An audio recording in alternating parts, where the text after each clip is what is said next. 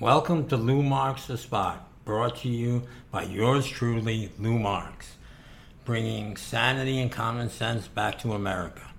Today, let's talk about dealing with isolation, and in particular, isolation due to the COVID 19 situation.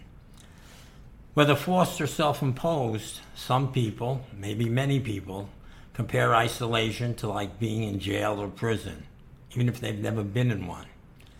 In some popular expressions, such as cabin fever, it is also used to explain feeling bored or listless because you've been stuck inside for up to a few hours or days or months or even longer. But that's not the reality of the symptoms.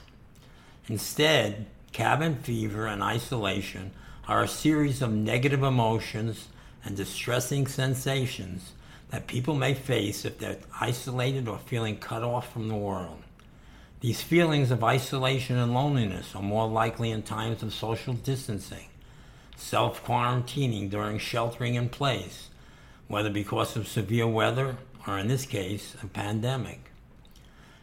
For sure, cabin fever and isolation can lead to a series of symptoms that can be difficult to manage without knowing the proper coping techniques. Although some people crave their alone time, more often than we may like to admit, we do get lonely. Personally, I have some trouble with all the negative responses I have heard on the news because everyone I know or have spoken to seems to be taking it so well. However, it is true that those who are lonely may slide into unhealthy habits. In addition, loneliness has been found to raise levels of stress, impede sleep, and in turn harm the body. Loneliness can also augment depression or anxiety. There is a tremendous amount of evidence that social isolation and loneliness does significantly increase risk for premature mortality, and the magnitude of that risk exceeds that of many leading health indicators. Social isolation increases the risk of premature death from every cause for every race. It does not discriminate. But how can one possibly ward off loneliness and all its grave side effects, especially while in self isolation? The answer is to find new ways to regain control. A sense of control is absolutely essential for one's sanity. Loneliness is not a disease, it's just an external signal from our body that something is going wrong with our environment. Like hunger or thirst, if loneliness is left unresolved, it can have serious consequences. And the fix is far from straightforward or simple. Just being with other people will not necessarily make you feel less alone. Because loneliness is not the same as being by yourself alone. If you put lonely people together, it's possible they're going to even hate each other after a few minutes, or at least argue. This is because, ironically, loneliness can also make you deeply unfriendly. Believe it or not. Sustained loneliness activates an avoidance mechanism in the brain, meaning that you are more likely to be skeptical and distrustful of others, which makes you withdraw even further. Loneliness doesn't only play tricks on the mind, it can also take a serious toll on our physical health. Even in a pandemic free world, chronic loneliness does increase the risk of an early death by up to 26%. That's an incredible number. The secret to virtual socializing helps and is simply interacting as you would in person when you are more likely to share, listen, and connect with someone in a deeper way. It is this kind of genuine self disclosure and social connection that can help ward off the dangerous effects of loneliness. Ultimately, feeling connected comes down to the quality of your interaction, regardless of physical proximity.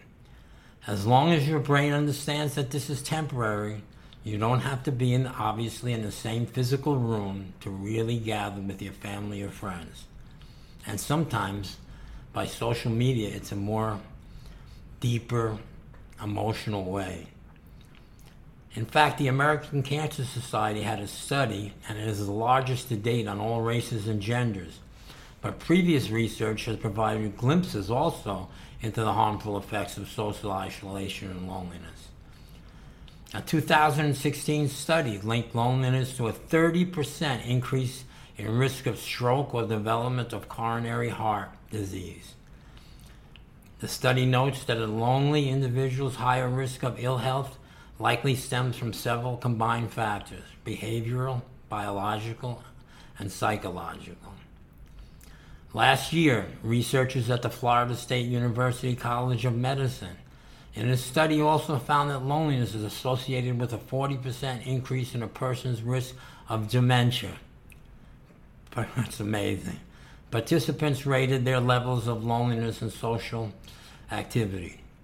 Loneliness, it seems, can lead to long term fight or flight stress signaling, which does negatively affect immune system functioning. Simply put, people who feel lonely have less immunity and more inflammation than people who don't. Now, I've read a lot of things on the internet, which I'm sure you have. The obvious things we can do are exercise, but some of us exercise anyway, some of us don't, some of us can't. Watch TV, which is mindless, but it's an escape. Garden, play board games like Monopoly, do a crossword puzzle.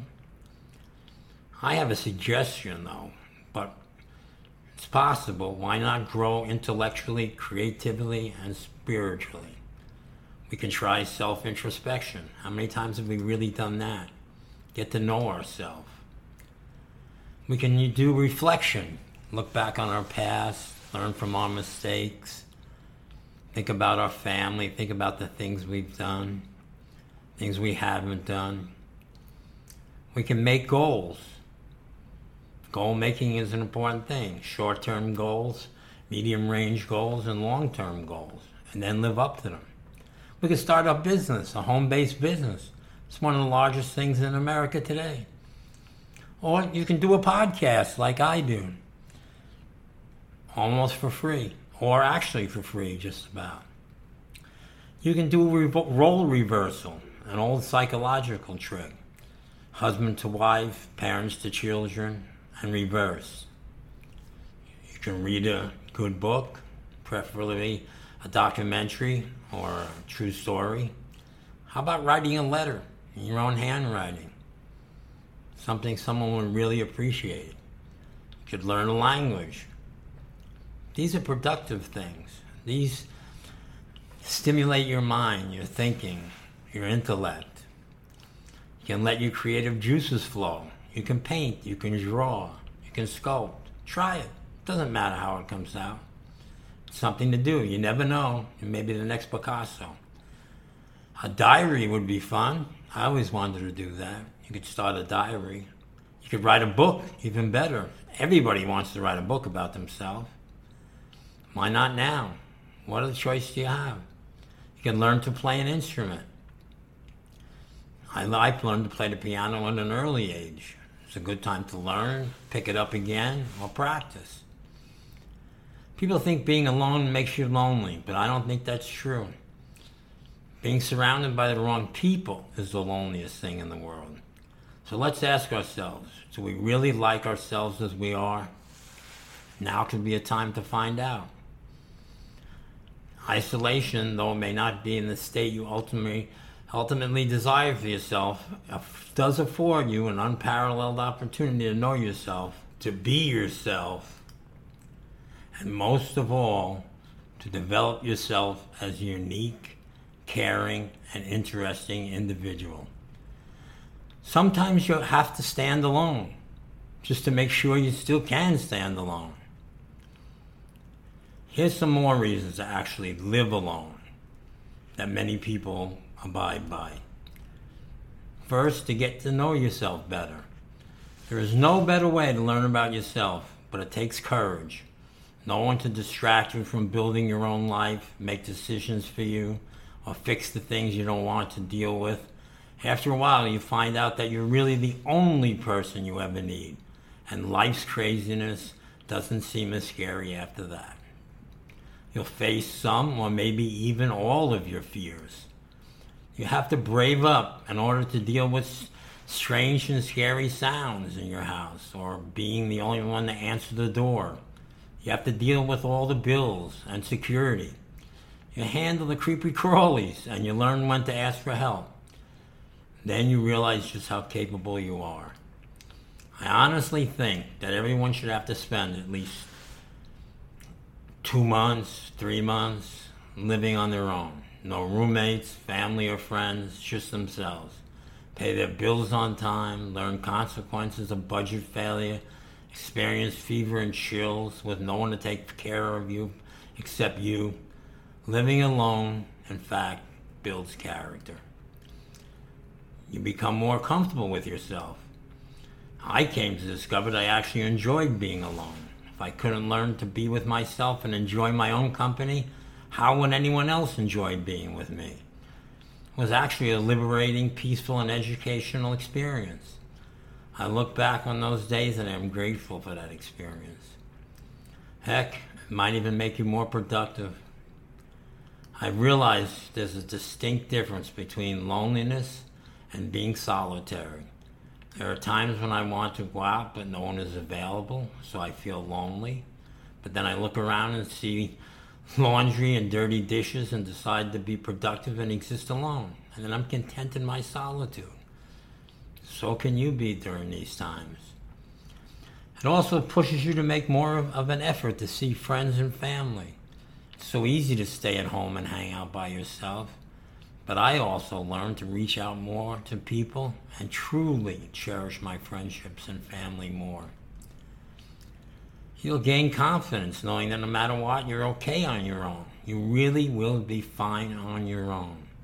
This is the most important thing you have to know. Most of my life has been living in a state of making sure everyone around me was okay. And living alone has taught me how to make sure that I'm also okay now. I've learned that I have actively avoided relationships sometimes out of fear of feeling stuck and out of fear of dependence. Now that I have lived alone, years before and now, I know that I can do it and enjoy doing it. Living alone is now always an option for me. I don't need to fear dependence. Neither will you, because I now understand independence and can be open to partnership. Isolation is without any doubt a way to know ourselves like no other way. Here's some quotes. One quote in particular is one of my favorites by a very smart man. Although I am a typical loner in my daily life, my awareness of belonging to the invisible community of those who strive for truth, beauty, and justice has prevented me from feelings of isolation. Albert Einstein. The whole value of solitude depends upon oneself. It may be a sanctuary or a prison, a haven or a place of punishment, a heaven or a hell. However, we ourselves decide to make it, it's our choice. When we cannot bear to be alone, it means we do not properly value the only companion we will have from birth to death, and that is ourself. So don't feel solitude. If you are never alone, you will never know yourself. Be well and safe in these times, and God bless.